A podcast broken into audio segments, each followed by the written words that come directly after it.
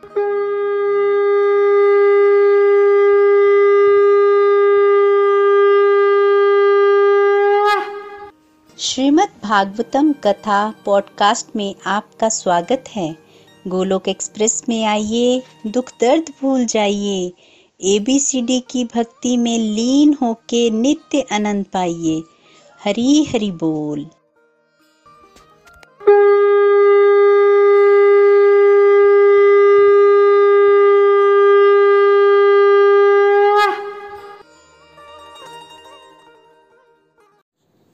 श्री कृष्ण चैतन्य, प्रभु नित्यानंद, श्री अद्वैत गदधर श्री वासादि गौर भक्तवृंद।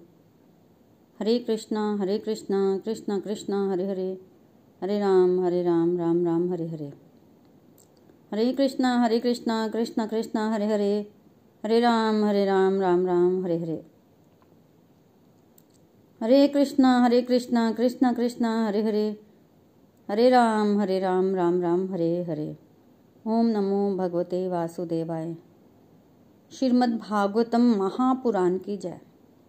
गौर निताई की जय। श्री श्री राधा श्याम सुंदर की जय। Busy through the body free as a soul Hari Hari बोल, हरी हरी बोल। शरीर से रहिए व्यस्त और आत्मा से रहिए मस्त, हरी नाम जपते हुए। Transform the world by transforming yourself ना शस्त्र पे, ना शास्त्र पे। धन पर और ना ही किसी युक्ति पर। मेरा तो जीवन आश्रित है प्रभु, केवल और केवल आपकी कृपा शक्ति पर। गोलोक एक्सप्रेस में आइए, दुख दर्द भूल जाइए। ए बी सी डी की भक्ति में लीन होकर नित्य आनंद पाइए। घर घर, मंदिर, हर मन, मंदिर। सनातन धर्म की जय हो। जय श्री राधे कृष्णा। सो हरी हरी बोल everyone welcome again everyone to the evening satsang Shrimad Bhagavatam, पर हमारी चर्चा जो है वो चल रही है। आप सभी जानते हैं कि श्रीमद् भागवतम में ट्वेल्व कैंटोस हैं थ्री थर्टी फाइव अध्याय हैं और एटीन थाउज़ेंड जो है वो श्लोकास हैं। श्रीमद् भागवतम की कथा जो है वो परीक्षित महाराज को सुखदेव गोस्वामी ने सुनाई थी। ट्वेल्व कैंटोज में से टेन कैंटोज जो है वो हम कर चुके हैं और पिछले सत्संग में हमने इलेवेंथ कैंटो जो है वो स्टार्ट किया था, जिसमें बेसिकली जो है वो हमने श्रवण किया था कि कैसे यदुवंश को श्राप लगा। जब महाभारत का युद्ध हुआ ना तो पृथ्वी का भार कुछ हल्का हुआ। भगवान ने पृथ्वी का भार हल्का करने के लिए ही तो इस धरती पर जो है वो अवतार लिया था। अब भगवान को लग रहा है कि महाभारत युद्ध में जितने लोग मरे, उससे भी ज़्यादा तो भगवान के अपने कुल के लोग हैं। तो कल को उनका मतलब मेरे जाने के बाद लोग उनको ही भगवान समझेंगे, क्योंकि वो हमारे वंशज हैं। तो कहीं ऐसा ना हो कि धरती पर अराजकता फिर से फैल जाए। एक भगवान को ये डर था, दूसरा ये था कि भगवान जब धरती पर आए तो देवी देवता लोग जो है भगवान के साथ धरती पर आए। भगवान के नित्य पार्षद भगवान के साथ धरती पर आए तो वो भगवान के बिना रह ही नहीं सकते थे। तो भगवान अपने जाते जाते उनको भी जो है वो अपने साथ जो है वो वापिस लेकर जाना चाहते थे और वापिस ले गए। तो इस तरह से भगवान ने यदुवंश को श्राप लगवाया। देखिए, जब हम कपड़े धोते हैं ना तो कपड़ा बड़ा गंदा होता है। तो फिर क्या किया जाता है? कपड़े को साफ़ करने के लिए हम यूज़ करते हैं साबुन का। साबुन इस्तेमाल करते हैं? सब करते हैं, घरों में सबने देखा है, करते भी हैं सब। आप साबुन का इस्तेमाल किया, कपड़े धोए। और उसके बाद जब कपड़ा साफ़ हो गया तो क्या साबुन को रहने देते हैं कि साबुन को भी निकाल देते हैं? साबुन को भी पानी से निकाल देते हैं और फिर कपड़ा जो है वो स्वच्छ मिलता है। इसी तरह से भगवान ने यदुवंश का सहारा लेकर जो है वो धरती का भार जो है वो उतारा और उसके पश्चात यदुवंश को साथ लेकर जो है वो इस धरती पर से चले गए। तो अभी उसकी शुरुआत हुई है। इलेवंथ घंटों में हम सुनेंगे कि किस प्रकार जो है यदुवंश का सहार हुआ। पिछले सत्संग में हमने श्रवण किया था कि कैसे यदुवंश को जो है वो श्राप लगा। और जब श्राप लगा ना, उसके पश्चात क्या हुआ कि ये खबर भगवान को, भगवान तक नहीं पहुँची। देखिए, ऐसा नहीं है कि भगवान को कुछ पता नहीं था। भगवान को सब पता था, पर ब्राह्मणों ने, भगवान के वंशजों ने, आगे बच्चों ने और उग्रसेन जी ने खुद भगवान को नहीं बताया। क्यों? उसका कारण ये था कि जब राजा नृग का उद्धार हुआ था उस समय भगवान ने स्पेशली बोला था कि ब्राह्मणों का जो है वो अपमान नहीं करना। ब्राह्मणों का जो अपमान करता है उस, उसको मैं खुद दंड देता हूँ। तो सब लोग डर गए क्योंकि ब्राह्मणों का अपमान हो गया था। इसलिए भगवान को कुछ नहीं बताया। तो अब वसुदेव जी को भी जो है वो यदुवंश पर जो श्राप आया था उसकी खबर लग चुकी थी। तो एक दिन क्या हुआ? नारद जी द्वारका आया तो देखो, वसुदेव जी को ये पता था ये चीज़ कि यदुवंश का सहार होने वाला है, अब इस तरह से श्राप मिला है और अभी शायद भगवान के धरती पर से जाने का समय जो है वो आ गया है। तो जब उन्होंने देखा ना नारद जी को तो प्रणाम किया। ठीक है? नारद जी बड़े प्यार से मिले। नारद जी वैसे भी द्वारिका आते जाते रहते थे। जब प्यार से मिले ना तो वसुदेव जी ने क्या बोला, नारी, नारद जी को? कि आप एक जगह से दूसरी जगह भ्रमण करते रहते हैं। और क्यों भ्रमण करते हैं? कल्याण के लिए भ्रमण करते रहते हैं। आप जैसे भक्त जो हैं, इनका दर्शन जो है, वो सुख देने का वाला है। तो आप सबको सुख भी देते हैं इधर उधर जो है, वो घूम घूम कर। आप सब पर कृपा भी करते हैं। योग्यता, अयोग्यता का विचार किए बिना आप कृपा करते हैं। आज मैं आपके दर्शनों से जो है वो धन्य हो गया हूँ। मेरी इच्छा है कि आप मुझे भागवत धर्म का ज्ञान दें। भागवत धर्म का ज्ञान दीजिए मुझे। देखिए, ये ज्ञान मांग कौन रहा है? भगवान के पिताजी। क्या भगवान के पिता को किसी ज्ञान की आवश्यकता है? पर विनम्रता देखिए वसुदेव जी की। वसुदेव जी ने कहा कि मैं माया शक्ति से भ्रमित हो गया हूँ, क्योंकि मैंने भगवान को पुत्र के रूप में मांगा। मेरे अंदर जो है वो भौतिक बंधनों में फंसने की क्षमता है। मुझे उपदेश दीजिए ताकि मैं भौतिक बंधनों से मुक्त हो सकूँ, माया से मुक्त हो चुक, सकूँ। देखिए, ये सच नहीं है। ये शुद्ध भक्त तो विनम्र होते हैं, इसलिए अपने आप को ऐसे बोल देते हैं। ये बिल्कुल सच नहीं है। भगवान के जो पिताजी हैं, वसुदेव जी जी वो शुद्ध भक्त हैं। शुद्ध भक्त हैं और वो जब किसी से कुछ पूछा जाता है तो विनम्रता शो करते हैं, अपने आप को नीचे बताते हैं, वो सब कर रहे हैं। ठीक है? तो इस तरह से जब बोला तो नारद जी खुश हो गए, क्योंकि नारद जी को भगवान की कथा कहने का मौका मिला। शुद्ध भक्त जो है ना, वो हमेशा जो है, वो भगवान की लीला कथा कहने और सुनने में खुश रहता है। नारद जी बहुत प्रसन्न हो गए। नारद जी ने कहना आरंभ किया। नारद जी ने कहा कि आपने जो जिज्ञासा की है, जो प्रश्न किए हैं, वो भक्ति संगत है और अगर इस प्रश्न का उत्तर कोई सुन ले तो वो पवित्र हो जाएगा। वो पवित्र हो जाएगा। उस व्यक्ति के जो पाप भरा जीवन है, उससे उसकी मुक्ति हो जाएगी और व्यक्ति जो है वो पुण्यात्मा बन जाएगा। मैं आपको आपके प्रश्नों का उत्तर ज़रूर दूँगा। महाराज निमी और नव जोगेंद्र के संवाद के रूप में उन्होंने इसका उत्तर दिया। जैसा कि हमने पहले भी श्रवण किया था कि पुराणों में उत्तर देने की अपनी एक शैली है कि ये प्रश्न पहले भी पूछे जा चुके हैं और ये उत्तर पहले भी दिए जा चुके हैं। और इसी तरह जो नारद जी ने उत्तर दिया कि ये प्रश्न तो पहले भी निमी महाराज जो है वो नव जोगेंद्रों से पूछ चुके हैं, नव योगेश्वरों से तो उनका जो संवाद हुआ था, उस संवाद के रूप में मैं आपको जो है वो इसका इसका उत्तर जो है वो श्रवण करवाऊँगा। देखिए, अब समझने की बात है कि ये राजा निमि कौन है? देखिए, इश्वाकु वंश में राजा निमि हुए। इश्वाकु सूर्यदेव के पुत्र हैं ना, आप सुन के आए हैं पीछे। तो इश्वाकु जो वंश है उसमें आगे राजा हुए निमी और इन्हीं निमी राजा के आगे जो है वो बहुत पीढ़ियाँ, बीस पीढ़ियाँ आगे जाके राजा जनक का जन्म हुआ और यहाँ पर माता सीता जी ने, जी का प्राकट्य हुआ। तो इस तरह से इश्वाकु वंश में राजा निमी का प्राकट्य हुआ। और ये नव जोगेंद्र कौन है? देखिए, पीछे हमने कैंटो नंबर पाँच में प्रियव्रत महाराज की कथा श्रवण की थी। प्रियव्रत महाराज के वंश में आगे राजा निमी हुए, उनके आगे ऋषभ देव हुए। और ऋषभ देव जी के सौ पुत्र थे आगे, जिसमें से सबसे बड़े थे भरत, जिन्होंने बाद में तीन जन्म लिए थे। और सारे राज्य का त्याग कर दिया था और हिरन के मुँह में फंस गए थे। बाकी बचे नाइन्टी नाइन, जिनमें से इक्यासी जो हैं, वो नैष्टिक ब्रह्मचारी बने, कर्मकांड के विद्वान बने। तो वो और जो नौ हैं, उनको नौ द्वीपों का राज्य जो मिल गया। फिर जो लास्ट के नौ बचे ना वो जो हैं, वही ये नव जोगेंद्र हैं। मैं फिर से रिपीट करती हूँ, ऋषभ देव जी के सौ पुत्र एक जो है, वो भरत महाराज। नौ जो है, उनको नौ राज, नौ नौ द्वीपों का राज्य मिल गया। और इक्यासी जो हैं, वो कर्मकांड के महान विद्वान बने। और पीछे के जो नौ छोटे पुत्र रह गए, वो नव जोगेंद्र बने।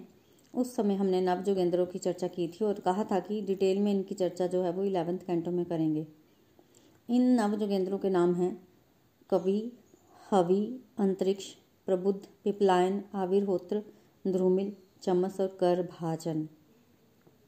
तो ये नव जोगेंद्र परमहंस हैं और इधर उधर जो है वो विचरण करते रहते हैं। इधर उधर विचरण करके ये ज्ञान का प्रचार प्रसार जो है वो पूरी धरती पर जो है वो करते रहते हैं। उनकी दृष्टि में कोई भेदभाव नहीं है और एक बार क्या हुआ कि राजा निमी जो है वो यज्ञ कर रहे थे। राजा निमी यज्ञ कर रहे थे और ये नव जोगेंद्र जो है वो घूमते घूमते घूमते घूमते राजा निमी की यज्ञ स्थली में पहुँच गए। जब ये राजा निमी की यज्ञ स्थली में पहुँचे ना तो इनका तेज जो है वो देखने वाला था। बहुत तेजस्वी थे। और इनको देखते ही वहाँ पर जो सब लोग बैठे थे वो खड़े हो गए। अब नव जोगेंद्रों को कौन नहीं जानता? महाराज निमी भी जानते हैं कि ये भगवान के भक्त हैं। तो उन्होंने क्या किया? इनकी बड़ी पूजा की। पूजा की, फिर प्रणाम किया और फिर प्रश्न किए।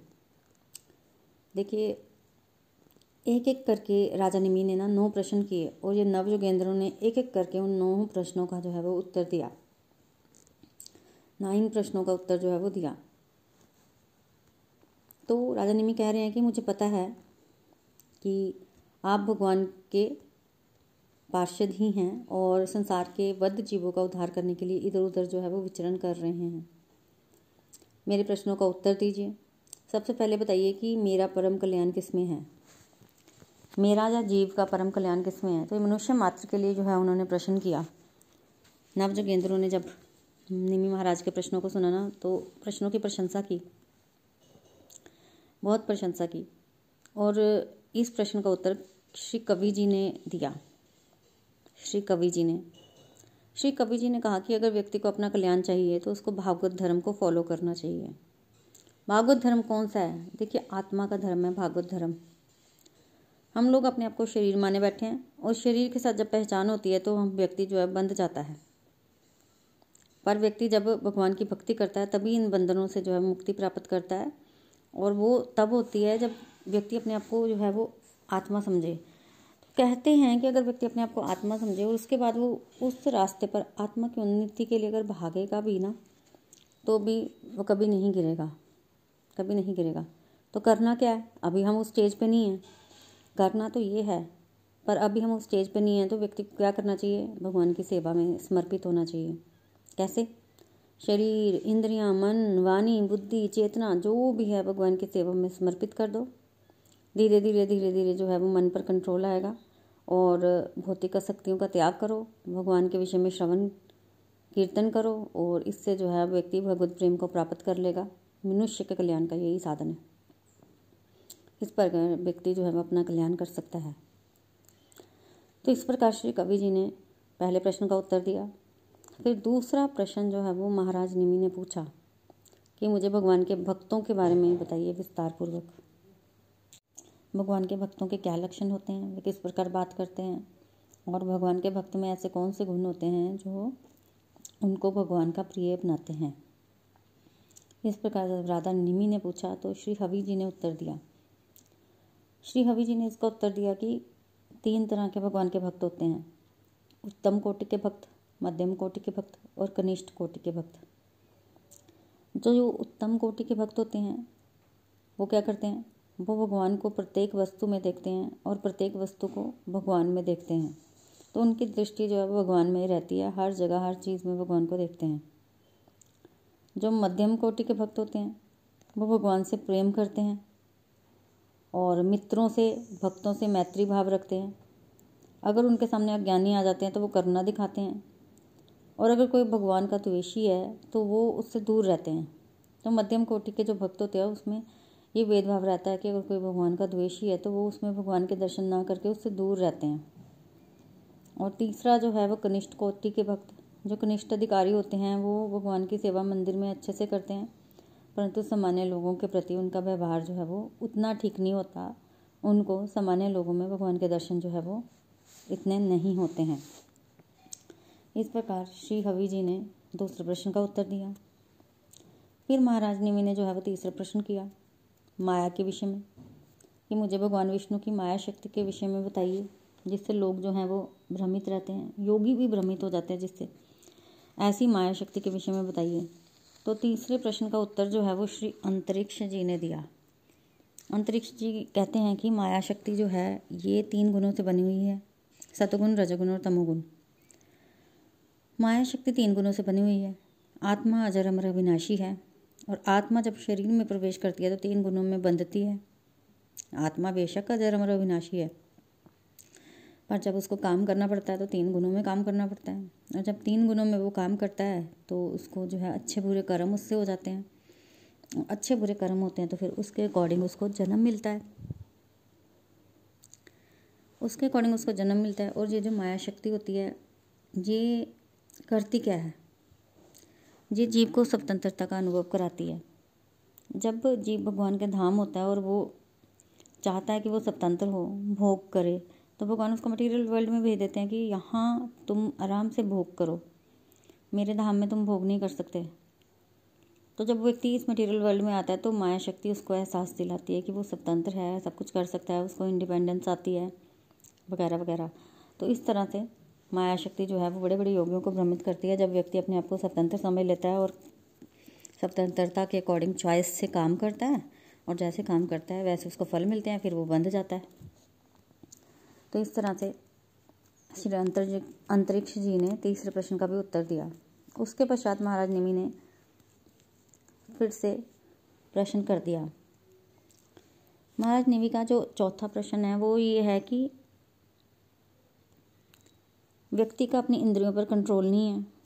और जब इंद्रियों पर कंट्रोल नहीं है तो वो कार्य करता जा रहा है माया में, और उसका फल उसको मिलता जा रहा है। तो फिर वो मुक्त तो नहीं हुआ। आप कोई ऐसा तरीका बताइए जिससे संसारिक व्यक्ति भी जो है वो माया से मुक्त हो जाए। कैसे मुक्ति जो है वो मिलेगी? संसारिक मूर्ख व्यक्ति को। तब इसका उत्तर श्री प्रबुद्ध जी ने दिया। बहुत सुंदर उत्तर दिया है।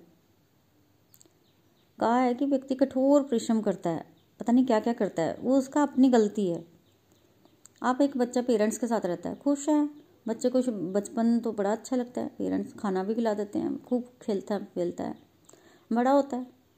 अब बच्चे के मन में अगर कीड़ा आ जाए कि मुझे सेल्फ सस्टेन होना है, मुझे खुद अपना करना है सारा तो वो अपना घर भी छोड़ के चला जाए, अपनी गाड़ी भी छोड़ के चला जाए और अकेले मैं घर बना लेता हूँ, मैं गाड़ी लूँगा। तो उसका जीवन तो ऐसे निकल गया, घर, गाड़ी बनाना कोई आसान काम थोड़ी है। ठीक है? फिर वो कष्ट भी भोगता रहा। फिर इसी को बोलते हैं माया में फंसना। सब कुछ है, पर माया में फंस कर कष्ट ही भोगे जा रहे हैं। अब अगर इससे बचना है तो सिंपल सी बात है। वो बच्चा अपने घर वापस आ जाए। सब कुछ उसके पास ऑलरेडी आ गया। जो उसने बीस, तीस साल की मेहनत के बाद प्राप्त करना तीस साल पहले ही आ गया। और जो तीस, चालीस साल बाद करना है, वो अभी कर ले। तो भगवान क्या कह रहे हैं? प्रबुद्ध जी आंसर दे रहे हैं। कह रहे हैं कि समर्पण चाहिए भाई, माया से मुक्ति चाहिए तो समर्पण करो। सेंसेस पर कंट्रोल करो। और भगवान की भक्ति करो, समर्पण करो। जो भगवान ने दिया है, भगवान की सेवा में लगाओ, ठीक है?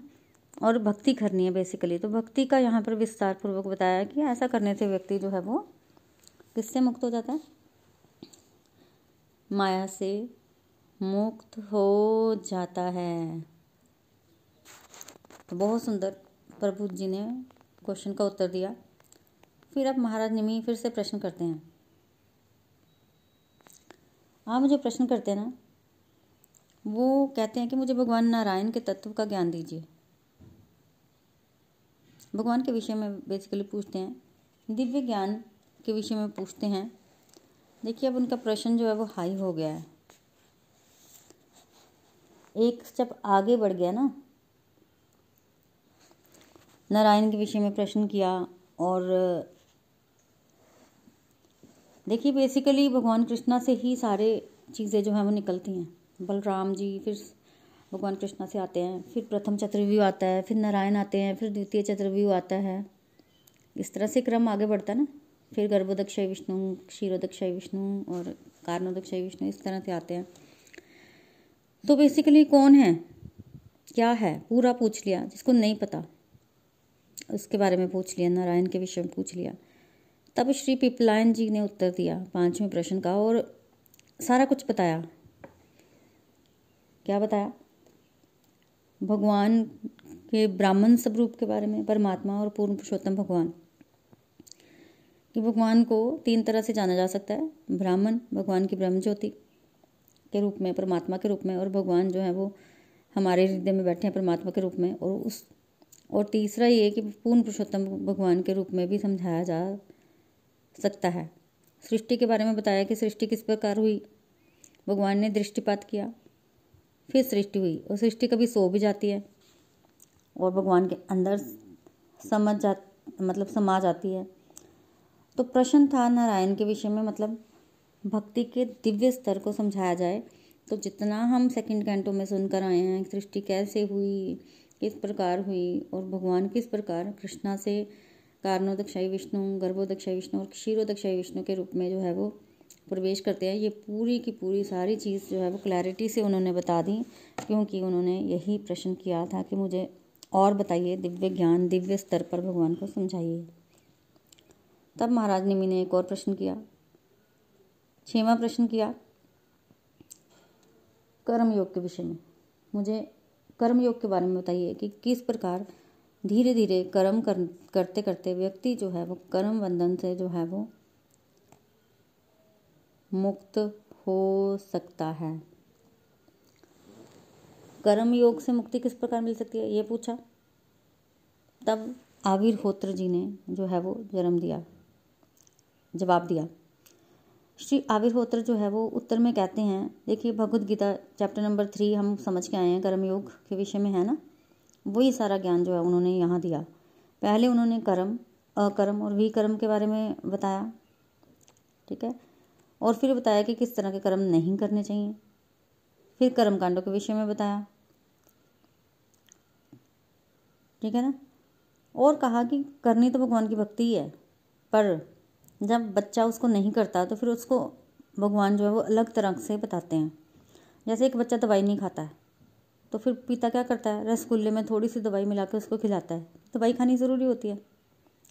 उद्देश्य बच्चे को रसगुल्ला खिलाना नहीं है, उद्देश्य बच्चे को दवाई खिलाना है। उसी तरह से जब व्यक्ति कर्म योगों से मुक्ति प्राप्त करने का सोचता है तो वही होता है। कि किसी तरह से वो भगवान के साथ जो है वो जुड़ पाए। तो उसके उत्तर में उन्होंने बड़ा प्यारा बोला कि व्यक्ति कर्मों को करने से मुक्ति को प्राप्त करे। ठीक है? कर्म कैसे करने देखो, जो भी आपके साथ हो रहा है इस जन्म में, वो आपके पिछले पिछले जन्मों का फल है। अब व्यक्ति इस चीज़ को समझ ले कि जो मेरे साथ हो रहा है वो मेरे पिछले जन्मों का फल है। और इस बार मैं कोई नए कर्म नहीं करूँगा। हाँ तो वो जो उसके साथ हो रहा है वो चुपचाप सहन करता रहे और सेवा करता रहे।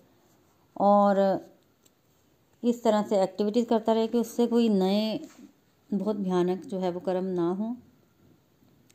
तो धीरे धीरे धीरे धीरे व्यक्ति जो है वो पिछले जन्मों के कर्मों को भोग लेगा, नए कर्म उससे होंगे नहीं तो वो मुक्ति को प्राप्त हो जाएगा। पर सच तो ये है कि नए कर्म तब नहीं होंगे जब व्यक्ति भगवान के साथ जुड़कर कर्म करेगा तो अल्टीमेटली उसको भगवान को समर्पण करना ही पड़ेगा। सार दे दिया। अल्टीमेटली उसको भगवान को समर्पण करना ही पड़ेगा। फिर अगला प्रश्न, महाराज निमि ने किया कि मुझे भगवान के अवतारों के विषय में बताओ। भगवान के अवतारों के विषय में प्रश्न किया। देखिए, ये जो कर्म कांड वाला क्वेश्चन था ना, जिसमें कर्म योग के विषय में पूछा था, उसमें आवीर होत्र जी ने ना अर्चा विग्रह की पूजा के लिए भी बोला था कि अर्चा विग्रह की व्यक्ति को जो है वो पूजा करनी चाहिए, पूरी विधि विधान से। और अब जो है वो भगवान के अवतारों के विषय में प्रश्न किया। तब श्री द्रुमिल जी ने इसका उत्तर दिया। भगवान के अवतारों के विषय में उत्तर देते हुए सबसे पहले द्रुमिल जी ने पुरुष अवतारों के बारे में बात की। फिर गुणावतारों के विषय में बात की। और फिर लीलावतारों के विषय में बात की। देखिए, भगवान के असंख्य असंख्य असंख्य अवतार हैं। तो द्रुमिल जी ने एक एक करके भगवान के कुछ अवतारों की चर्चा जो है वो यहाँ की, सभी अवतारों की चर्चा करना पॉसिबल नहीं है। और हम फ़र्स्ट कैंटो में और सेकंड कैंटो में भगवान के अवतारों का वर्णन जो है वो सुनकर आए हैं। तो इस तरह से बहुत ब्यूटीफुली जो है वो ध्रुमिल जी ने सातवें प्रश्न का उत्तर दिया। फिर निमी महाराज ने आठवां प्रश्न किया। निमी महाराज ने आठवें प्रश्न में कहा कि उन लोगों की क्या गति होती है जो भगवान की पूजा ही नहीं करते? जो भगवान की पूजा नहीं करते, उन लोगों की गति क्या होती है? तो इस पाँचवें प्रश्न आठवें प्रश्न का उत्तर श्री चमस जी ने दिया। श्री चमस जी ने। श्री चमस जी कहते हैं कि चार वर्ण और चार आश्रम होते हैं। चार वर्ण हैं, ब्राह्मण, क्षत्रिय, वैश्य और शूद्र। चार आश्रम हैं, ब्रह्मचर्य, गृहस्थ वानप्रस्थ और संन्यास। चारों वर्णों और आश्रमों में यदि कोई व्यक्ति जो है, वो भगवान की भक्ति नहीं करता है, भगवान की पूजा नहीं करता है, भगवान की आराधना नहीं करता है तो उसका पतन हो जाएगा। उसका पतन हो जाएगा। ठीक है? तो सीधी सी बात है, व्यक्ति को मनुष्य जीवन मिला है, भगवान की भक्ति नहीं करेगा तो निमन जोनी में चला जाएगा। और कह रहे हैं कि दो तरह से व्यक्ति भगवान का भजन नहीं करता। एक को तो व्यक्ति को पता ही नहीं होता कि भजन करना भी है। मूर्ख होता है, उसको ज्ञान ही नहीं होता। और दूसरे को ज्ञान होता है, पर वो भगवान का विरोधी होता है। भगवान को जो है वो अपना दुश्मन मानता है। तब वो भगवान की भक्ति जो है वो नहीं करता है। तो कह रहे हैं श्री चमस जी की दोनों ही तरह के लोग जब मृत्यु आती है तो उनको अपना घर बार तो छोड़ना पड़ता है। वो ये थोड़ी बोल सकते हैं कि मैंने मरना नहीं है। फिर कई बार वो नरक में चले जाते हैं। और नरक में जाने के बाद भी जो है उनको ज़बरदस्ती जन्म लेना पड़ता है निमन जोनियों में। और फिर भगवान की कृपा हो, चौरासी लाख जोनियों के बाद तो जाके उसको मनुष्य शरीर मिलता है तो बुरी गति होती है उन व्यक्तियों की। अब निमी महाराज ने नौवा और लास्ट प्रश्न किया कि अलग अलग युगों में भगवान की प्राप्ति का साधन क्या है? कि अलग अलग युगों में भगवान ने किस प्रकार जो है वो अवतार लिया? तो बहुत सुंदर जो है वो प्रश्न किया। इसका उत्तर जो है वो कर भाजन जी ने दिया। कर भाजन जी कहते हैं कि अलग अलग युगों में भगवान ने जो है वो अलग अलग रंग से जो है वो अवतार लिया। सतयुग में भगवान जो है वो श्वेत वरण में आए। श्वेत वर्ण में। और भगवान का ध्यान करने से जो है वो उस युग में भगवत प्राप्ति होती है। त्रेता युग में भगवान जो है वो रक्त वर्ण में आए और भगवान के यज्ञ करने से भगवान की प्राप्ति जो है वो त्रेता युग में होती है। द्वापर युग में भगवान श्याम वर्ण में आए और पूजा करने से जो है वो भगवान की प्राप्ति द्वापर में होती है, भगवान के अर्चा विग्रह की पूजा करने से। कलयुग में भगवान गौर वर्ण में आए और कलयुग का युग धर्म जो है वो है हरि नाम संकीर्तन। कलयुग में व्यक्ति जो है भगवान के नाम का संकीर्तन करने से जो है वो भगवान की प्राप्ति जो है वो कर लेता है। तो बेसिकली कलयुग में चैतन्य महाप्रभु आए और श्रीमद् भागवतम में चैतन्य महाप्रभु के बारे में जो है वो इंगित किया गया है। कलयुग जो है वो निकृष्ट युग है। इसमें भगवान के नामों का उच्चारण करना थोड़ा मुश्किल होता है। ये योगी ऐसा है। इसलिए हरि नाम संकीर्तन कोई भी व्यक्ति कर सकता है और जो हरि नाम संकीर्तन करेगा, भगवान जो है वो उसको, जो है वो कलयुग के प्रभाव से और जन्म मृत्यु के चक्कर से जो है वो छुड़ा देते हैं। इस प्रकार नारद जी ने महाराज निमी और नव जोगेंद्रों के संवाद के रूप में जो है वो वसुदेव जी ने जो भी प्रश्न किया, उसका उत्तर जो है वो दिया। और नारद मुनि ने कहा कि नवजोगेंद्रों के उत्तर से संतुष्ट होकर निमी महाराज ने उनकी पूजा की और ससम्मान उनको विदा किया। अब आप जो भी मैंने अभी यहाँ उपदेश दिया है, नारद जी वसुदेव जी को कह रहे हैं, उन सभी उद्देश्यों उपदेशों को हृदय में धारण करो। और हृदय में धारण करने के पश्चात जो है वो आप भगवत भक्ति जो है वो प्राप्त करेंगे। ऐसा क्यों बोला? देखिए, भगवान ने ना देवकी और वसुदेव जी के यहाँ जो है वो जन्म लिया है। भगवान पूर्ण पुरुषोत्तम भगवान है। तो ऐसा कभी हो सकता है कि उनके पिताजी को जो है वो भगवत प्राप्ति ना हो? वो पहले ही भगवत प्राप्त है।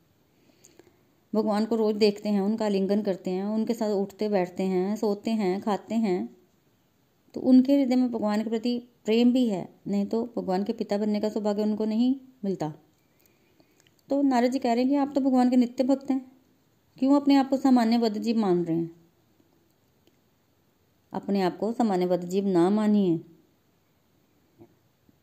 अरे भगवान तो वो हैं, नारद जी कह रहे हैं, जो उनसे द्वेष करते हैं ना शिशुपाल पौंड्रक, शाल्व जैसे लोग। उनको भी वैकुंठ की प्राप्ति हो गई। हमने समझा था कि जैसे शिशुपाल के शरीर से ज्योति ज्योति निकली और भगवान में ही समा गई तो उनको भी मुक्ति की प्राप्ति हो गई। आप तो फिर उनके पिताजी हैं। मुझे पता है कि आप ऋषियों के श्राप से भयभीत हैं। ऋषियों ने जो जदुवंश को श्राप दिया ना, उसके परिणाम के बारे में सोचकर जो है वो आप डर जाते हैं। पर क्यों चिंता करते हैं? उसमें भगवान की इच्छा है। अगर भगवान की इच्छा होगी तो उसको कोई नहीं रोक सकता। और आप ये क्यों नहीं सोचते कि अगर अपने दुश्मनों को जो भगवान से द्वेष रखते हैं, उनको भगवान अच्छी गति प्रदान कर सकते हैं तो यादवों को भगवान जो है वो क्या देंगे? अपना धाम ही देंगे। क्यों चिंता करते हैं? नारद जी के उपदेश को सुना ना जब? इस प्रकार। तो देवकी और वसुदेव दोनों ही अपने आप को धन्य धन्य मानने लगे। उनकी सारी इच्छाएँ, चिंताएँ, मोह सब नष्ट हो गया। बड़े खुश हो गए। और नारद जी को उन्होंने जो है वो प्रणाम किया। तो इस प्रकार नारद जी की जो है वो द्वारिका यात्रा जो है हुई। अब अगले सत्संग में हम श्रवण करेंगे कि किस प्रकार यदुवंश का विनाश जो है वो हुआ। हरे कृष्णा हरे कृष्णा कृष्णा कृष्णा, हरे हरे हरे राम हरे राम राम राम, हरे हरे, हरी हरि बोल। Hari Hari Bol, Hari Hari Bol. Thank you so much, Preeti ji, for wonderful, wonderful satsang. बहुत आनंद आ रहा है भागवतम की कथा को सुनकर और स्पेशली कितना ब्लेस्ड फील कर रहे हैं कि इस वातावरण में गलीब जैसे वातावरण में घर बैठे बिठाए भगवान की प्यारी प्यारी दिव्य कथाएँ आपके भी मुख से सुनते हैं और आजकल जैसे आप हमेशा हमें बताते हैं कि एकादश स्कंद द्वादश स्कंद और इसके बाद हमारी भागवतम जो है ऑलमोस्ट कंक्लूडिंग पर ही जा रही है। तो देखिए, किसी भी कथा का, भगवान की कथा का अंत नहीं होता, एक नई शुरुआत होती है। तो खुशी भी हो रही है और साथ में एक आस भी चल रही है कि चलिए, एक बार फिर से हम सुनेंगे और जिसका ऑलमोस्ट उद्घाटन शुरू हो गया है यूट्यूब पर भी हम आपके माध्यम से तीसरे स्कंद पे पहुँच चुके हैं। और जो व्यूअर्स हमें पॉडकास्ट के माध्यम से सुन रहे हैं काइंडली वो वहाँ पर भी लाइव वीडियोस को देख सकते हैं। पीछे जो स्कंद मिस हो चुके हैं, उनको बड़े ही ब्यूटीफुली तरीके से हम गोलोक एक्सप्रेस प्लेटफॉर्म पर सुन सकते हैं। तो फ्रेंड्स जैसा कि आज प्रीति जी ने शुरू किया कि वसुदेव जी के यहाँ श्री नारद जी गए हैं और साथ ही साथ पिछले प्रसंग से भी जोड़ा कि कैसे यादवों को और जितने भी देवता आए थे भगवान की उस लीला में, उनका साथ देने के लिए उनको भगवान ने वापस भेजा। तो मुझे ना बड़ा प्यारा एग्ज़ाम्पल लगा प्रीति जी का साबुन और पानी का। कपड़े धोने के लिए साबुन का इस्तेमाल किया जाता है और फिर मैल निकलने के बाद साबुन को पानी के साथ बिल्कुल हटा दिया जाता है। तो फ्रेंड्स यहाँ कितनी बड़ी लर्निंग है। वैसे देखिए, देवी, देवता, इनको कंपेयर किया गया है साबुन, है ना? अगर हम अकेला कपड़ा अकेला साबुन दागों पर घसे तो क्या कभी मैल छूट पाएगी? दाग धब्बे निकल पाएँगे? नहीं। इसीलिए जैसे भगवत गीता में हमें बताया जाता है ना, कि अगर हम देवी देवताओं की उपासना में लगे रहे, तब हम त्रुटिपूर्ण ढंग से ही भगवान की पूजा करते हैं। तो यहाँ पर देखिए, जल के एग्ज़ाम्पल के माध्यम से प्रीति जी ने हमें बताया, जल पड़ेगा, साबुन देवी देवता उनके साथ होंगे फिर घिसाई होगी, मैल निकलेगी और फिर दोबारा से पानी में डिप करके ही स्वाप, स्वच्छ आत्मा बन सकती है। तो यहाँ बहुत गहरी लर्निंग है फ्रेंड्स। देवी देवताओं को भी आदर सम्मान करना है और साथ ही साथ ये भी याद रखना है, जल रूपी नारायण ही हमारी आत्मा को स्वच्छ, निर्मल कर सकते हैं और वही एकमात्र हमारे साधन है। बाकियों के रिस्पेक्ट करो और भगवान जी की तरफ़ हमेशा प्रेम करते रहिए। आज बड़ा प्यारा प्रसंग आपने नारद जी के माध्यम से सुनाया। कैसे नारद जी को पता चल चुका है कि अब भगवान जाने वाले हैं, है ना? तो जैसे मुझे यहाँ पर पता क्या फील हो रहा था? भगवत गीता का एटीन चैप्टर एटीन चैप्टर में करेक्ट भगवान ने समझाया, है ना? मोटा मोटा किस तरह से कर्म करो, बुद्धि इस तरह से होनी चाहिए खुशी इस प्रकार से होनी चाहिए, भोजन इस प्रकार से होना चाहिए। तो भगवान चाहते हैं। भगवान क्या चाहते हैं? भगवान चाहते हैं कि मैं जाने वाला हूँ। और क्विकली सबको ज्ञान भी बहुत ज़रूरी है। देखो, भागवतम ज्ञान, भक्ति, वैराग्य, इसका समागम है ना? देखिए, भक्ति किसकी करनी है? भगवान की, है ना? और यहाँ पर वैराग्य अगर हम समझे ध्यान से तो भागवतम का एक एक प्रसंग हमें वैराग्य की तरफ़ लेके जाता है कि कौन से राजा ने कैसे एकदम से क्षणिक वैराग्य किया और भगवान की साधना में वो लीन हो गए। है ना? ये सब नॉलेज है। अब ज्ञान के पोर्शन को लास्ट में क्यों रखा गया है? क्योंकि भगवान जानते हैं कि कई कई बार ज्ञान जो है हमारे दिमाग पर भी चढ़ जाता है और उस ज्ञान को भक्ति में कैसे कन्वर्ट करना है और किसके माध्यम से करवाना है? रेपिटेशन में बार बार वो भी भगवान जानते हैं। इसीलिए भगवान ने, अब जैसे वसुदेव जी ने भगवान के पिता, वो जानना चाहते थे ना भागवत धर्म भागवत धर्म। तो क्या उनका लेवल है? वैसे तो देखो, भगवान के पिता बनने का सौभाग्य जिसे मिला, वो कितना सर्वोपरि भक्त होगा, जैसे प्रीति जी ने भी बताया। तो ये रेपिटेशन हमारे लिए है। और वो रेपिटेशन के क्वेश्चन क्या थे? क्वेश्चन क्या थे? भगवान से रिलेटेड तो जो भगवान के प्यारे भक्त होते हैं ना उनको रेपिटेशन में बार बार बार बार भी भगवान की बातें करने को मिले तो भी उन्हें वो बहुत कम लगती हैं। और स्पेशली ये प्रश्न ही भागवत धर्म से रिलेटेड है तो फिर दूसरा भक्त तो वैसे ही खुश होकर बखान करेगा, है ना? और यहाँ एक तरह से विनम्रता भी शो की है वसुदेव जी ने तो बहुत प्यारी तरह से रिलेट किया, प्रीति जी ने हमें बताया। कि कैसे भागवत धर्म को समझाने के लिए नारद जी ने राजा निमि और नव योगेश्वरों की कथा सुनाई। ये नव योगेश्वर कौन है? अगर हम मोटा मोटा समझे तो ऋषभ देव जी के पुत्र, है ना? तो ये नवदा भक्ति को रिप्रेजेंट करते हैं। नवदा भक्ति अगर कोई करेगा तभी वो दशम स्कंद तक पहुंचेगा, है ना? और दशम स्कंद के बाद फिर से अगर देखा जाए, ये नव युगेश्वरों के माध्यम से हमें ज्ञान मिल रहा है। उन ज्ञान में सबसे पहले प्रश्न क्या था? है ना? सबसे पहले का प्रश्न था कि कैसे भगवान की सेवा में समर्पित कोई रह सकता है? है ना? क्यों और कैसे? भागवत धर्म क्या है? ये पूछा, इसका बड़ा सुंदर आंसर दिया। और फिर उन्होंने क्वेश्चन क्या किया? कि जो भगवान के भक्त होते हैं, उनके लक्षण क्या है? देखिए, यहाँ पर प्रीति जी ने बहुत प्यारे तरह से ना तीन कैटेगरीज भी हमें बताई। उच्चतम, मध्यम और कनिष्ठ। तो फ्रेंड्स मुझे यहाँ पर ना अपने लिए एक लर्निंग मिली कि हम अभी भी कनिष्ठ अधिकारी ही हैं। हमें मंदिरों में खड़े हुए भगवान के विग्रहों में भगवान नज़र आते हैं, लेकिन जहाँ हमारी बनती नहीं है, उनमें से वो भगवान रूपी चेतना, वो गायब हो जाती है। तो यहाँ वर्क करने की ज़रूरत है, ये बहुत प्यारी लर्निंग थी। देन बहुत प्यारा क्वेश्चन आगे फिर से पूछा, वो क्वेश्चन क्या था? कि भगवान की माया बड़ी चपलवान है। ये माया एक्ट कैसे करती है? और ये माया में जीव उलझता क्यों है? है ना? तो बहुत प्यारा क्वेश्चन बताया कि माया त्रिगुणी माया है। जीव अपनी इच्छाओं के कारण इस तरह में आया और त्रिगुणी माया में उलझकर भोग रहा है।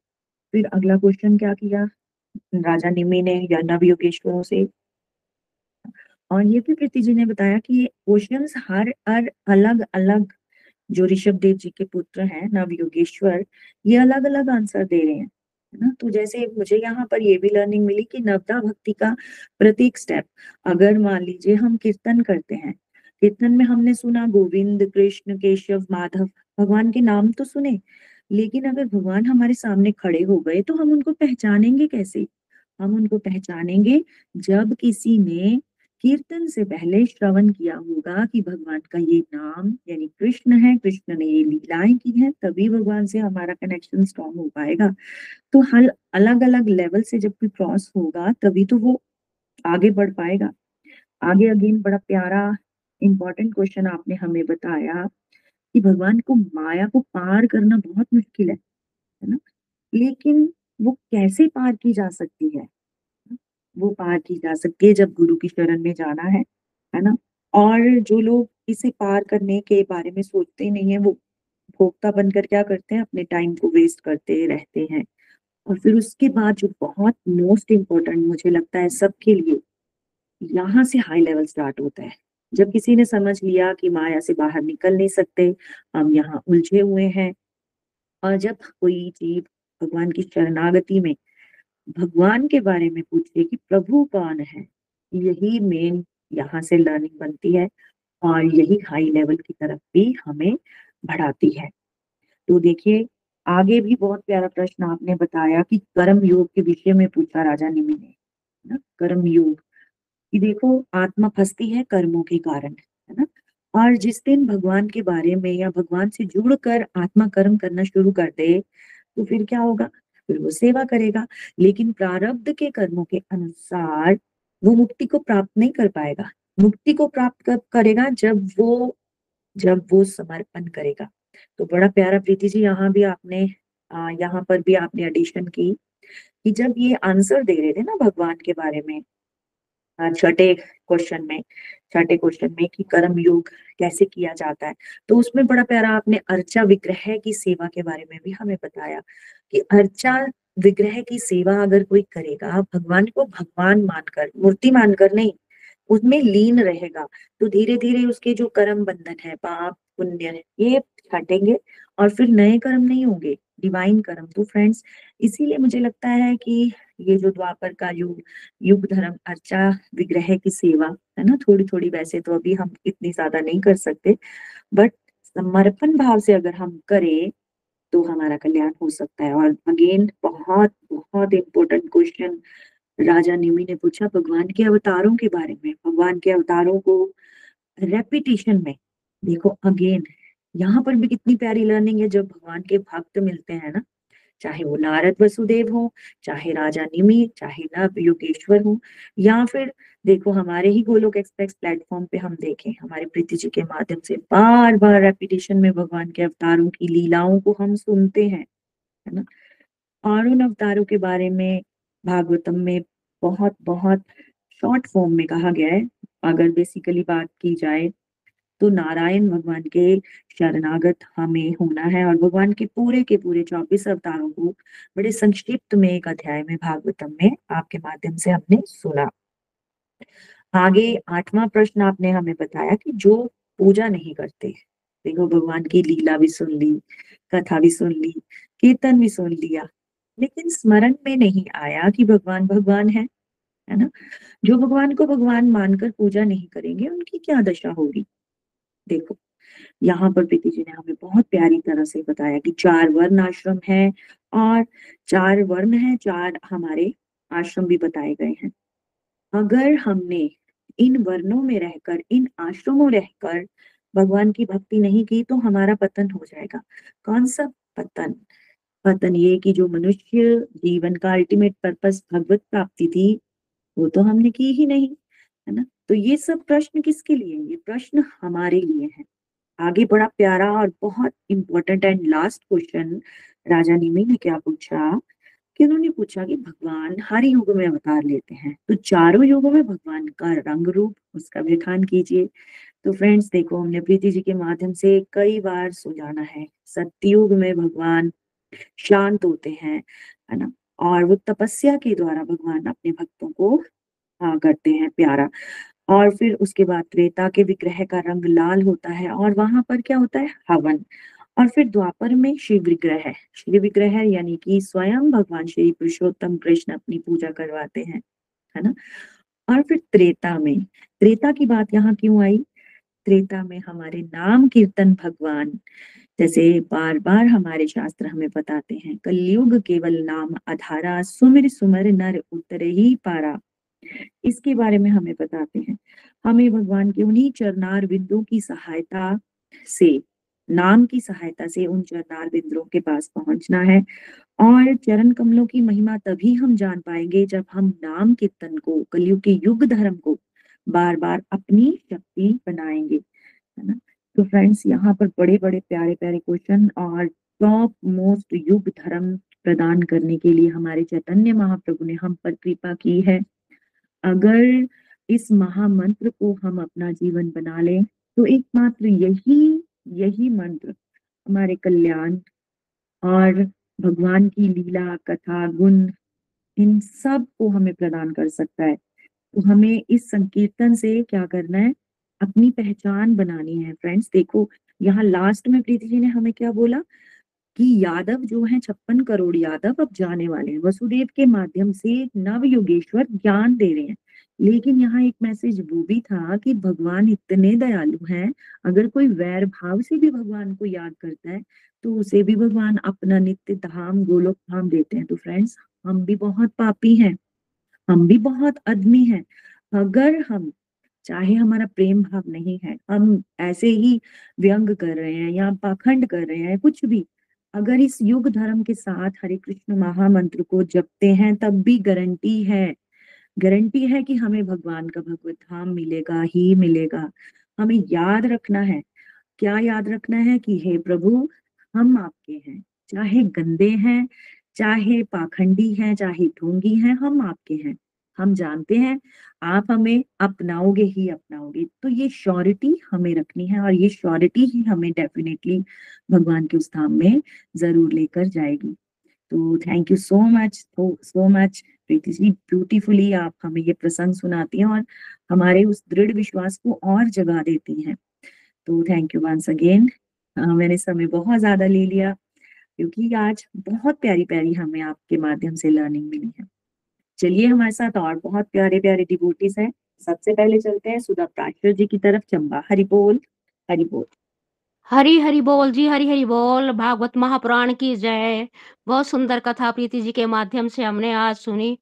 टेंथ कैंटो हमारा कंप्लीट हो चुका है, इलेवेंथ कैंटो में प्रवेश कर गए हैं। और रेणु जी ने भी बहुत सुंदर डिटेल से हमें इसकी लर्निंग्स भी बताई और मैंने भी इससे बहुत ही प्यारी कथाएँ थी इससे बहुत बहुत लर्निंग्स मिली।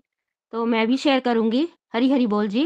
तो जैसे कि प्रीति जी ने समझाया कि कौरव और पांडवों का जो कुरुक्षेत्र में युद्ध हुआ था, वो भी अब समाप्त हो चुका था, काफ़ी राजाओं का वध हुआ और भगवान ने काफ़ी धरती का भार हल्का कर दिया, बलराम जी और कुछ यदुवंशियों के साथ भी मिलकर उन्होंने बहुत से दैत्यों को संहार किया। लेकिन फिर भी भगवान को लग रहा था कि जब तक यदुवंशी धरती पर विद्यमान है, जिन पर कोई विजय नहीं पा सकता तो उनका भी संहार करना बहुत ज़रूरी है। उन्हें ब्राह्मणों का श्राप लगा था, इसकी भी छोटी सी कथा है। तो भगवान तो सर्वशक्तिमान है। जैसे लगता था यदुवंशियों के भगवान को पता नहीं है इस श्राप के बारे में, लेकिन भगवान अंतर्यामी है, उनको सब पता होता है। उन्होंने ही इस श्राप का शायद संहार करने के लिए ऐसा किया था, लीला की थी। तो आगे जैसे कि नारद जी के बारे में, नारद जी जब द्वारका गए वासुदेव जी से मिले। वासुदेव ने बड़ी विनम्रता से उनका स्वागत किया, अभिवादन किया और उन्होंने उनको बोला कि आप मुझे ऐसा उपदेश दीजिए जिससे कि मैं इस जन्म मृत्यु के भय भय संसार से, जिसमें दुख भी और सुख भी का विचित्र और मोक रूप धारण करके जो मेरे सामने आए हैं, उनसे मैं कैसे निकल पाऊँ, कैसे पार हो जाऊँ? तो वासुदेव जी कहते हैं, भगवान तो आपके पुत्र है, आपके संग रहते हैं हमेशा, लेकिन नारद जी ने फिर भी उनसे अनुनय किया। तो उन्होंने राजा निमि के माध्यम से, जो कि बहुत से ऋषि मुनियों के साथ यज्ञ कर रहे थे तो वहाँ नव योगेंद्र आए। राजा निमि ने उनका बहुत स्वागत किया। वो भी भगवान की तरह कांतिमान लग रहे थे। तो उनसे उन्होंने नाइन क्वेश्चन पूछे। तो वो क्वेश्चन मुझे बहुत ही अच्छे लगे और मुझे लगा कि मुझे इनसे लर्निंग लेनी चाहिए। तो वो क्या थे प्रश्न और उनके क्या उत्तर? बारी बारी सभी नव योगेंद्रों ने दिए। तो पहले भगवत ज्ञान के बारे में पूछा कि भगवान की जो, उसका आंसर था कि जिसमें भगवान की जो गुण लीला आदि का श्रवण करता है ना, कीर्तन करता है ना तो भगवान तो एक पद्धति भी उसको भी पार लगा देते हैं। तो हमें भगवान की गुण लीला आदि का श्रवण करते रहना है। फिर भगवत के, भगवत भगत के लक्षण क्या है, इसके बारे में पूछा तो आत्मा का स्वरूप क्या है, सभी प्राणियों में जो आत्मा है तो यही क्वेश्चन का आंसर मिला नव योगेंद्र द्वारा कि जो भगवान से प्रेम करता है और जो भगवान के भक्तों से मित्रता रखता है, उसको कोई कष्ट नहीं होता। भगवान तो सभी दुखियों और अज्ञानियों पर भी दया करते हैं। तीन प्रकार के भक्त बताए गए, उच्च श्रेणी के, मध्यम श्रेणी के, निम्न श्रेणी के, इनकी भी अलग अलग जो है किस्में हैं। तो तीसरा क्वेश्चन भगवान की माया के बारे में था। माया क्या है? तो हम जो इंद्रियों को भोग कर रहे हैं, पाँच इंद्रियों को अपने सुख सुविधा के लिए यूज़ कर रहे हैं तो वो तो उसमें हम फंसे भगवान की माया या तो हम भगवान की भक्ति करें, या इसमें माया में फंसे, हम फंसे हुए हैं माया में। तो माया जो है, वो हमें भ्रमित करती रहती है, हम उलझते हैं इस माया में। तो हमें नहीं उलझना है, चौथा था कि इंद्रियों पर हमारा कंट्रोल नहीं है तो कैसे उसका आंसर मिला कि संसार से हमने कैसे मुक्ति पानी है, क्योंकि हम माया में फंसे हुए हैं। माया से छूटने के लिए हमें भगवान के आगे जो है समर्पण करना है और भगवान की भक्ति करनी है, तभी हम माया से जो मुक्त हो पाएँगे। पांचवा क्वेश्चन था, भगवान नारायण का तत्व। भगवान के विषय में पूछा गया कि भगवान को तीन प्रकार से जाना जा सकता है, उनकी कथाओं को सुनकर भी भगवान को जाना जा सकता है। भक्ति कैसे करनी है, दिव्य ज्ञान क्या है? और सिक्स क्वेश्चन कर्मयोग के बारे में था, हमें कैसे कर्म करने हैं और कर्म बंधनों से कैसे छूटना है, कैसे मुक्ति पानी है? जैसे कि भगवत गीता के सिक्स चैप्टर कर्म योग में भी हमें काफ़ी समझाया था, हमें हमारे मेंटर्स ने तो काफ़ी अच्छा चैप्टर था और इसमें भी ये बताया गया कि हमें भक्ति युक्त कर्म करके ही कर्म बंधनों से हमें छूटना है। ये हमें बांधते हैं तो इसे हमें हमेशा दूर रहना है, इनकी फल की इच्छा नहीं करनी है हमने। बस भक्ति युक्त कर्म करने है, भगवान को सेंटर में रख के। और सेवंथ क्वेश्चन जो था भगवान के अवतारों के विषय में था कि हम भगवान के असंख्य अवतार हैं। भगवान जन्म लेते रहते हैं धरती का भार हल्का करने के लिए, भगवान की अर्चा विग्रह की हमें पूजा करनी है। जो और आठवां क्वेश्चन था कि निमी राजा का नौ नवयुगेंद्रों से कि कैसे भगवान की पूजा जो नहीं करते, उनकी गति क्या होती है, उनका पतन कैसे हो जाता है? तो मनुष्य, हमें मनुष्य जीवन मिला है। हमें भगवान की भक्ति करनी है और हमें अगर हम भगवान की भक्ति नहीं करेंगे ना तो हमें नर्क मिलेगा और नर्क मिलेगा, नर्क भोगेंगे, फिर हमारा नेक्स्ट बर्थ निमन योनि में होगा। तो इसलिए हमें भगवान की भक्ति दिल से करनी है, बिल्कुल भगवान को समर्पित भाव से, क्योंकि अगर भक्ति नहीं करेंगे तो फिर हम इन नरकों में घूमेंगे और निम्न योनियों में आएँगे। तो वो हमारे लिए अच्छा नहीं है। ये भी बहुत अच्छा जो क्वेश्चन था और उसका जो आंसर था कि भगवान की भक्ति में लग लगे रहना है हमें। तो नाइन्थ क्वेश्चन जो था कि भगवान के अलग अलग युगों में अलग अलग रूपों में आए हैं भगवान। कल युग में भगवान गौर वर्ण में आए और इस युग का धर्म है हरि नाम संकीर्तन, हरि नाम संकीर्तन। हमारा बेड़ा तभी पार होगा जो कि हमें चैतन्य महाप्रभु जी ने महामंत्र दिया है, हरे कृष्णा हरे कृष्णा कृष्णा कृष्णा, हरे हरे हरे राम हरे राम राम राम हरे हरे, ये कलयुग है, इसमें हरि नाम संकीर्तन हम करेंगे, भक्तों के संग रहेंगे, हरि नाम संकीर्तन को हम जाते रहेंगे, जैसे हमारे मंदिरों में होता है, हम जाएँगे, वहाँ डिवोटी के संग भगवान को याद करेंगे, घर में भी काम करते हुए हरि नाम हरि नाम हमारे अंदर चलने रहना चलते रहना चाहिए, और ये मंत्र हमेशा हमारे अंदर चलते रहे यही प्रभु से प्रार्थना है, और बड़ा अच्छा हमें गोलोक प्रेक्टिस का प्लेटफॉर्म मिला है, भगवान की ब्लेसिंग के साथ और अपने गुरुओं की ब्लेसिंग के साथ, गुरुओं के सहयोग से हमें कथाएँ सुनने को मिल रही है लर्निंग्स भी मिल रही हैं और हमें जो है बहुत ही सुंदर ज्ञान मिल रहा है और हम बहुत ही आभारी है। मैं तो खासकर बहुत ही आभारी हूँ अपने मेंटर्स की गोलोक एक्सप्रेस की। Thank you so much Hari Hari बोल जी, हरी हरी बोल। हरी हरी बोल, हरी हरी बोल। सुधा जी ब्यूटीफुली आपने पूरा का पूरा सत्संग अगेन एंड अगेन रिवाइज करवा दिया हम सबको। तो फ्रेंड्स देखिए कितना मिराकल है ना भगवान की, ये प्यारी सी लीलाओं को कितने सरल तरीके से डिवोटीज प्रीति जी के माध्यम से सीख रहे हैं। और फिर मैं यही देख रही हूँ कि साक्षात हरि की कृपा ही है। जो बातें पढ़ पढ़ कर, समझ समझ कर समझ नहीं आती थी, उनको कितने सरल तरीके से प्रीति जी हमें समझाती हैं और जिस पर हम अपनी रिफ्लेक्शन भी दे पाते हैं। तो सुधा जी भी उनमें से एक ऐसे डिवोटी हैं प्यारे से। पूरे नाइन्थ क्वेश्चंस के बारे में इन्होंने बताया और एकमात्र कलयुग का जो युग धर्म, नाम, संकीर्तन, चैतन्य, महाप्रभु की कृपा से हमें मिला है। आई थिंक इसकी भी शक्ति है और साथ ही साथ हमारे गुरुओं की गाइडेंस जो मिल रही है, उसी की शक्ति से, है ना? इसीलिए तो वो कहते हैं ना, वो भजन नाम के भजन की मुझे लाइन एकदम से भूल गई है, लेकिन हम अपनी कैपेसिटी से कुछ नहीं कर पाते, जो भी हो रहा है वो भगवान की कृपा से और गुरुओं के सानिध्य से ही हो रहा है। तो थैंक यू भगवान जी, हम यही प्रेयर्स करते हैं कि हमें किसी प्रकार का अहंकार ना आए। बस हम ऐसे ही आपकी सेवा करते रहें। हरि बोल, हरि हरि बोल। चलिए, एक और बड़े प्यारे डिबोटी के भी भाव जानते हैं। हमारे साथ मनोरमा जी हैं। हरि बोल, मनोरमा जी, हरि बोल। हरी हरि बोल, हरि हरि बोल। भागवतम महापुराण की जय हो। Hare Krishna Hare Krishna Krishna Krishna, Hare Hare. Hare Ram Hare Ram Ram Ram, Hare Hare. Thank you so much Preeti ji आज का सत्संग भी दिव्यता से भरपूर था। आज आपके सिरमुख से हमने प्यारी प्यारी कथाओं का श्रवण किया, वो भी बहुत ही सरल भाषा में। हमने इलेवेंथ कैंटो का जो है आनंद लिया, जो हमारा स्टार्ट हो गया है। बहुत ही आनंद आया। रेणु जी के माध्यम से, सुधा जी के माध्यम से भी ये सत्संग रिवाइज हुआ। और हमने समझा कि कैसे यदुवंशियों को श्राप लगा ये सब भगवान जी की लीला थी श्राप लगाने की भी। बेशक उन्होंने भगवान जी को नहीं बताया कि श्राप लगा है, लेकिन वो तो प्रभु तो अंतर्यामी है, उन्हें सब पता था। ये श्राप की लीला भी भगवान जी ने ही रची थी, क्योंकि महाभारत का युद्ध समाप्त हो चुका था। भगवान जिस काम के लिए अवतार लिए थे, वो धरती का भार खत्म करके ये लीला समेटना चाहते थे। और महाभारत में युद्ध में जो है बहुत से लोग मारे गए थे। तो ज़्यादा से ज़्यादा जो थे अपने कुल के छप्पन करोड़ के लगभग छप्पन करोड़ यदुवंशी थे। और भगवान जी को डर था कि कहीं मेरे जाने के बाद ये लोग उन्हीं उन्हें ही ना भगवान समझने लग जाए और धरती पर फिर से अराजकता ना फैल जाए। तो इसलिए ब्राह्मणों से जो है श्राप दिलाया दिलाया था ना भगवान जी ने क्योंकि अ, यदुवंशियों को अपने साथ ही ले जाना चाहते यहाँ हमें लर्निंग बनती है, कभी हम ब्राह्मणों का अपमान नहीं करना चाहिए और आदर सत्कार करना चाहिए ब्राह्मणों का।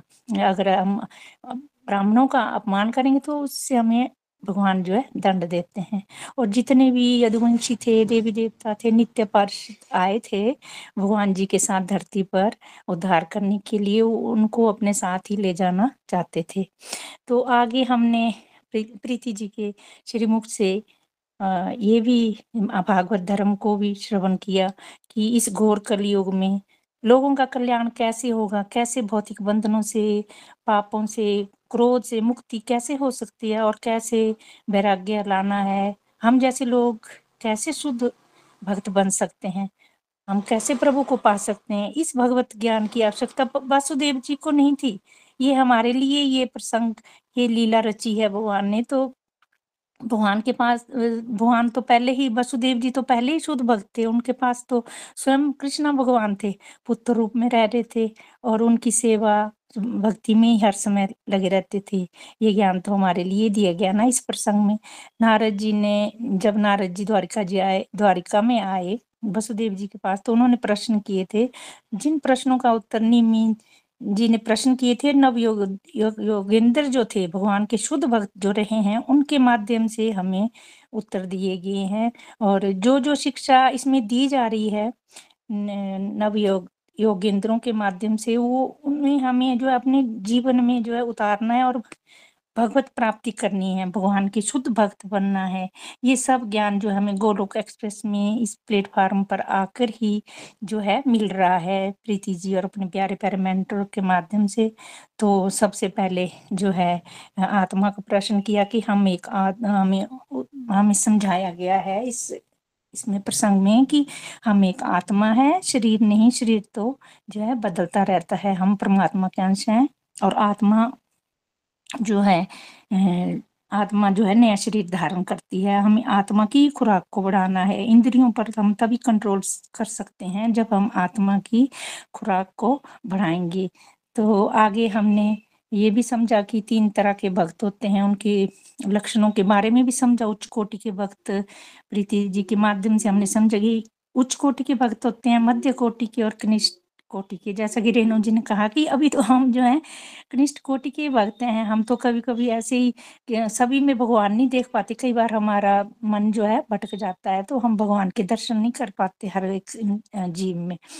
तो आगे माया शक्ति के बारे में भी जाना कि आत्मा जब शरीर में आती है तो तीन गुणों से जो बन जाती है। इन तीन गुणों का जो दिखाया कि सात्विक, रासिक और तामसिक में इस तरह ये जो माया शक्ति है, ये हमें अच्छे बुरे कर्म कराती है और उसी के अनुसार जो है हम जैसे जीवों को अगला जन्म मिलता है तो हम जन्म मृत्यु के चक्कर में पड़े रहते हैं। अगर हम भगवान को ना पाए, भगवान की भक्ति ना करें तो हम इसी चक्कर में पड़े रहेंगे। और माया से मुक्ति कैसे मिल सकती है? और तो भगवान के शरणागत रह के ही हम जो है मुक्त हो सकते हैं। हमें हर समय भगवान का भगवान की सेवा में तत्पर रहना है भगवान का ही गुणगान करने में व्यस्त रहना है ताकि हमारी मन इंद्रियाँ जो है हम अपने मन और इंद्रियों को भी काबू कर पाए और इस जैसे माया जाल में ना फंसे लिए गाड़ी, बंगले, पैसे के पीछे न भाग कर जो है हम हम जो है आगे बढ़े। तो आगे हमने दिव्य ज्ञान के बारे में भी समझा, कर्म योग के बारे में समझा, जो कि हम पहले भी पढ़ के आए हैं। अपने मेंटर के माध्यम से हमने बहुत ही अच्छे से समझा कि हमें भक्ति युक्त कार्य करने हैं और निष्काम भाव से करने हैं वो भी हर टाइम जो भी कार्य करने हैं, वो भगवान से जोड़ के करने हैं, तभी हम भगवान को पा सकते हैं। भगवान के असंख्य अवतारों का वर्णन प्रीति जी के श्रीमुख से हमने श्रवण किया, बहुत ही आनंद आया और आगे हमने वर्णों के बारे में समझा कि चार वर्ण और चार आश्रम होते हैं। ब्राह्मण, क्षत्रिय, वैश्य, शूद्र, ये चार वर्ण है और आश्रम जो है ब्रह्मचर्य आश्रम वानप्रस्थ और गृहस्थ आश्रम संन्यास हमें जो है गृहस्थ आश्रम में रहकर इस कलयुग जैसे वातावरण में गृहस्थ में, गृहस्थ आश्रम में ही रहकर जो इसको श्रेष्ठ माना गया है तो इसी में रह के हमें भगवत प्राप्ति करनी है। हर टाइम समय जो है, भगवान का गुणगान करना है। नौवें प्रश्न में का भी उत्तर यदुवंश ने दिया कि भक्त प्राप्ति का जो क्या साधन है, किस प्रकार भगवान ने अलग अलग रूप जो है, इस अलग अलग रूप में अवतार लिया है भगवान ने। तो सतयुग में, श्वेत वर्ण में तो भगवान की जैसे तपस्या ध्यान लगा कर ही भगवान को प्राप्त किया जा सकता था। तो त्रेता युग में, त्रेता युग में भी हमें भगवान को प्राप्त करना तो ये और द्वापुर युग में, कलयुग में कलयुग में तो हमें मालूम ही है कि गौर वर्ण के रूप में नित्यानंद महाप्रभु गौर निताई जी जो हैं वो आए हैं। ये गौर में। और मात्र यही एक साधन है, इन्होंने हमें गाइड किया है, अपने मेंटर के माध्यम से हमने समझा है कि कलयुग में हम जो है आगे तभी बढ़ सकते हैं भक्ति मार्ग पर, जब हम संकीर्तन करेंगे हरि नाम जाप करेंगे, हर समय हर समय जो है भगवान का ही गुणगान करते हुए हम आगे बढ़ेंगे, तभी भगवत प्राप्ति हो सकती है। तो बहुत ही अच्छा जो है आज का सत्संग रहा। हमें भगवत पुराण जो है ये इस दिव्य रस को जो है, ग्रहण करते रहना है, कथाओं का, लीलाओं का, प्रीति जी के माध्यम से श्रवण करते रहना है। जितना जितना समझा है, उतना उतना हमें अपने जीवन में उतारना है और प्रभु की लीलाओं का गुणगान करते रहना है। Hare Krishna Hare Krishna Krishna Krishna, Hare Hare. Hare Ram Hare Ram Ram Ram. Hare Hare. Thank you so much Preeti ji Renu ji और एवरीवन हरी हरि बोल जी हरी हरि हरी हरि बोल हरी हरि बोल मनोरमा जी। हमेशा की तरह आपने भी बहुत प्यारी अपनी लर्निंग शेयर की और साथ में जो कुछ हमसे छूटा भी आपने वो एडिशन भी कर दी। थैंक यू वंस अगेन एक चीज़ आप सबके साथ शेयर करना चाहूँगी कि ये नव योगेश्वर कोई और नहीं। फ्रेंड्स ये भगवान ऋषभ देव जी के सौ पुत्रों में से नौ जो बचे थे ना, नौ योगेश्वर, ये वही हैं। और उनमें से एक बहुत फ़ेमस भागवतम में हम बार बार सुनते हैं, राजा जड़ भरत है ना? ये वही ऋषभ देव के पुत्र हैं। तो फ्रेंड्स यहाँ से ना इनके माध्यम से एक और भी भगवान हमें लर्निंग देना चाहते हैं कि दुनियादारी में अपने बच्चों को डॉक्टर वकील, है ना? यहाँ पर पैसा कमाने की मशीनें मत बनाओ। अगर उन्हें बनाना है तो भागवत भक्त बनाओ, ताकि वो खुद भी उस भागवत धर्म का आचरण करें और साथ ही साथ उस भागवत धर्म का प्रचार प्रसार भी करें ना? तो भगवान उनसे बहुत खुश होते हैं। हरी हरि बोल, हरी हरि बोल। यहाँ डजेंट मैटर ये भी मीनिंग नहीं आता कि आप बच्चों को मटेरियलिस्टिक एजुकेशन ना दे। मटेरियलिस्टिक एजुकेशन के साथ साथ जो स्पिरिचुअलिटी की एजुकेशन है वो मस्ट है। तो ये तभी होगा जब transform the world by transforming yourself Hari बोल, हरि हरि बोल। चलिए फ्रेंड्स लास्ट सेगमेंट की तरफ़ बढ़ते हैं। हमारे साथ चंदा जी हैं। चंदा जी भी अपना भजन एक शेयर करेंगी। हरि बोल। हरी हरी बोल। Thank you so much Renu ji, मुझे चांस देने के लिए। और बहुत ही आनंद आ रहा था प्रीति जी के श्रीमुख से इतनी प्यारी प्यारी कथाएँ श्रवण करने का। और एवरीडे जी ये लीलाएँ प्रभु की होती है ना तो ये मन में ही उतर गई हैं। हर टाइम कुछ ना कुछ लीलाएँ प्रभु की कृपा से अब चलती रहती हैं। एक बहुत अच्छा एक्सपीरियंस अपना बताना चाहूँगी। कल मैं एक पार्क में गई थी जहाँ एक फाउंटेन था और फाउंटेन में ना वो जो पानी ऊपर ऊपर जा रहा था और उस ऊपर से एक और ऊपर लेयर जा रही थी पानी की। तो मुझे ऐसा लग रहा था कि जैसे भगवान जी के ना ये नाग हैं और नाग, नागों के ऊपर भगवान जी ना डांस कर रहे हैं तो उस फाउंटेन को देख के भगवान जी की लीला मुझे उसमें दिख रही थी। तो वहाँ पे मेरे को प्रीति जी याद आ रही थी कि एवरी डे जो हम एवरी डे जो लीलाएँ सुनते हैं, श्रवण करते हैं, वही हमको एवरी डे हर एक चीज़ में दिखना स्टार्ट हो जाती है। तो इसके लिए मैं अपने गुरुओं को शत नमन करूँगी कि उन्होंने हमारी लाइफ में इतना इतना प्यारा ड्रास्टिक चेंज किया कि नेगेटिव चीज़ों को सोचने के बजाय हम पूरा दिन भगवान जी की लीलाओं को याद करते हैं। Thank you so much Preeti भाभी। तो अब मैं प्रभु से एक रिक्वेस्ट करूँगी अपने भजन के माध्यम से। हरी बोल। कभी भूलो ना, कभी भूलो ना,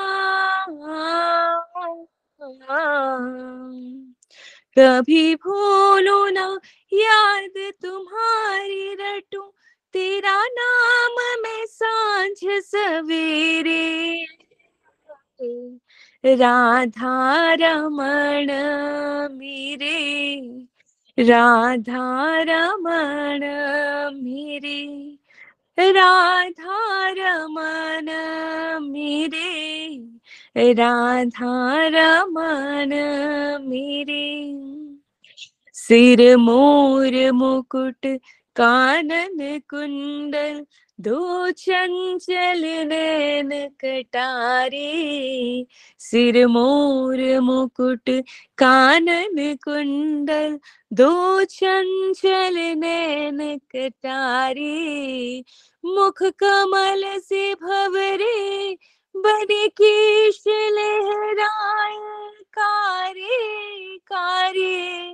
हो जाओ प्रकट मम हृदय में करो दिल से दूर अंधेरे। राधा रमण मेरे, राधा रमण मेरे, राधा रमण मेरे, राधा रमण मेरे। गल सोहे रहे, मोतिन माला अधरों पर मुरली सजाए। गल सोहे रहे, मोतिन माला अधरों पर मुरली सजाए।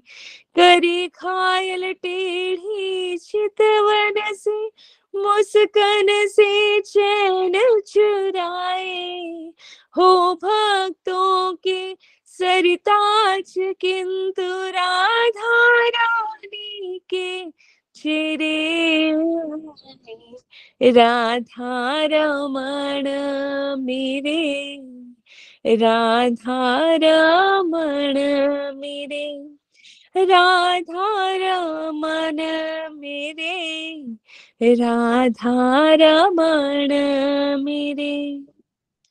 अपनी आंचल की छाया में करुणामय मुझे छिपा लो अपनी आंचल की छाया में करुणामय मुझे छिपा लो मैं जन्म जन्म से भटका हूँ, हे नाथ मुझे अपना लो प्राणी श्रमण तुम संग मेरे है जन्म जन्म के फेरे। राधा रमण मेरे। राधा रमण मेरे, राधा रमण मेरे, राधा रमण कभी भूलो ना, कभी भूलो ना, कभी भूलो ना, याद तुम्हारी रटू, तेरा नाम मैं साँझ सवेरे। राधा रमण, मेरे, राधा रमण, मेरे, राधा रमण, मेरे, राधा रमण, मेरे। हरी हरि बोल। हरी हरि बोल, हरी हरि बोल। यही भगवान से प्रार्थना करनी है प्रभु जी। हम कभी आपको ना भूलें। हे राधा रमन, आप हमारे ही हैं। बस सुबह शाम आपका ही नाम लेते रहें। हरी, हरि बोल, हरी, हरि बोल। गोलोक एक्सप्रेस से जुड़ने के लिए आप हमारे email address info at Golok express dot o द्वारा संपर्क कर सकते हैं, या हमारे व्हाट्सएप या Telegram number seven zero one eight zero two six eight two one से भी जुड़ सकते हैं। आप हमसे फेसबुक पेज और यूट्यूब चैनल के माध्यम से भी जुड़ सकते हैं। हरी हरी बोल।